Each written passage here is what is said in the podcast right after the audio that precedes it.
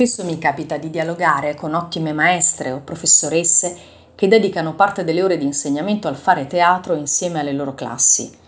Sono docenti speciali, con una marcia in più, che hanno intuito l'immensa potenza dell'arte scenica in età evolutiva e non vogliono privare i loro alunni di questa esperienza. Ecco allora per tutti loro qualche dritta che potrà essere utile.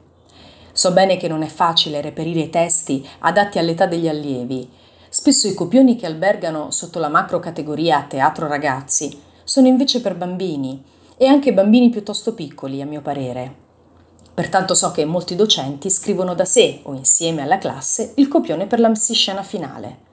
È quindi necessario, a mio parere, assicurarsi che ogni alunno abbia più o meno la stessa quantità di battute degli altri, L'esperienza del teatro a scuola, del teatro ragazzi, non è fatta per formare attori, bensì per crescere, collaborare, esprimersi, aiutarsi, memorizzare. E l'elenco sarebbe ancora lungo, ma mi fermo qui. Quindi tutti i ragazzi hanno diritto a stare in scena un tempo congruo a fare tale esperienza, indipendentemente dal maggiore o minore talento. So bene che non è facile, occorre verificare costantemente il numero delle battute, aggiungere personaggi, dividere magari fra tre o quattro attrici la parte della protagonista, ma ne vale la pena. L'anno che con una quinta della scuola primaria misi in scena C'era due volte il barone Lamberto di Gianni Rodari, mi fece aiutare proprio dai ragazzi, come faccio spesso in realtà.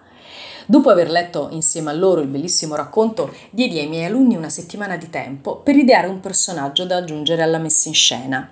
Io, in quanto regista, avevo diritto di scegliere o scartare le loro proposte, era un patto stipulato in precedenza e da tutti accettato.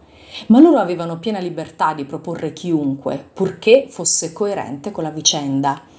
Ecco che arrivarono Cocorito, il pappagallo parlante del barone, la moglie e la figlioletta del perfido nipote Ottavio, il figlio del commissario presente sull'isola, tra l'altro amico di Cocorito, la solerte segretaria del barone, sempre in sfida col fedele maggiordomo Anselmo, e così via. Oltre a ideare i personaggi che occorrevano affinché ciascuno avesse una parte ricca e divertente, ogni alunno propose uno dei compagni per interpretare il ruolo ideato e mi stupirono enormemente per l'acume e la capacità di osservazione dei loro amici. Accade poi spesso che un determinato personaggio sia desiderato da molti allievi. Ovviamente è il o la regista che assegnano le parti, ma nel corso dei miei anni di esperienza ho voluto dare una piccola possibilità di esprimersi ai miei giovani attori.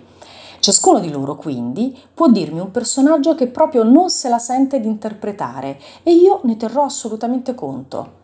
Una volta redatta questa lista dei non personaggi, chiamiamola così, tutti però dovranno accettare di buon grado i ruoli che io assegnerò, calcolando sempre che saranno di pari importanza e di pari entità.